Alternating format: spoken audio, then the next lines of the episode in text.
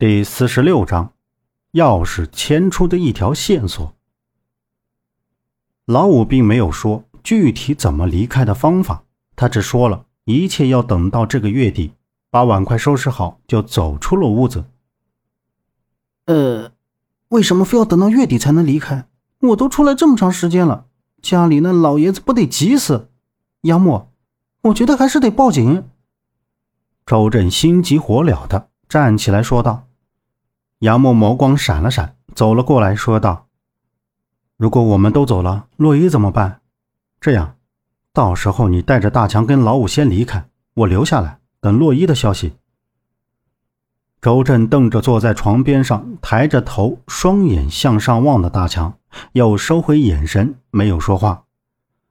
大概是因为他没有考虑那么多，还有洛伊、大强，不能不管他们。片刻，出了一声。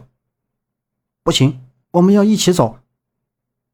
下午一直没有人来叫他们去矿里，但是周震中间出去一趟，他回来的时候说看到门三爷、姓张的女的，还有那个男的都从矿上回来了，还安排了一拨人守着宿舍平房区这边，看样子是在商量着什么。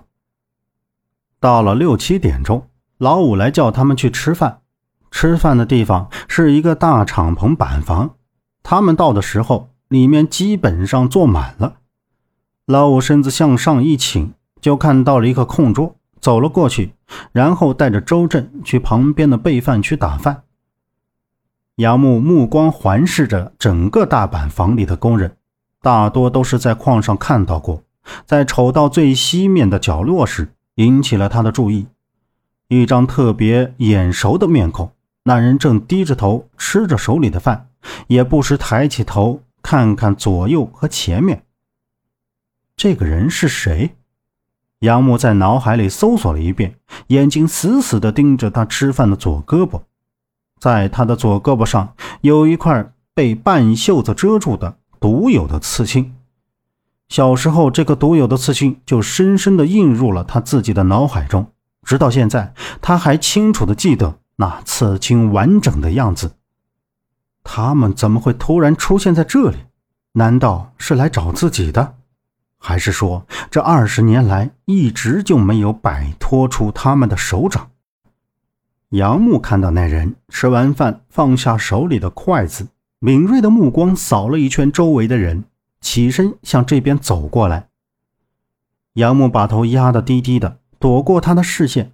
这时，老五他们回来了，正好站在杨木身前。看着那人走出了板房，离开自己的视线，才抬起头。今晚夜黑风高，所有人都躺下，安静的睡着。半夜，杨木悄悄坐起身，将大强偷偷给他的钥匙拿在手里，接着窗外的亮光，发现这是一把年代久远且保留精细的镂空金属钥匙。那么问题来了。对于这把金属钥匙来说，在矿山那样的条件下，怎么还能保持这么完整？竟然完全没有被腐蚀掉。这是一个什么概念？难道说有人在不久前故意将这把钥匙埋在那山洞里面？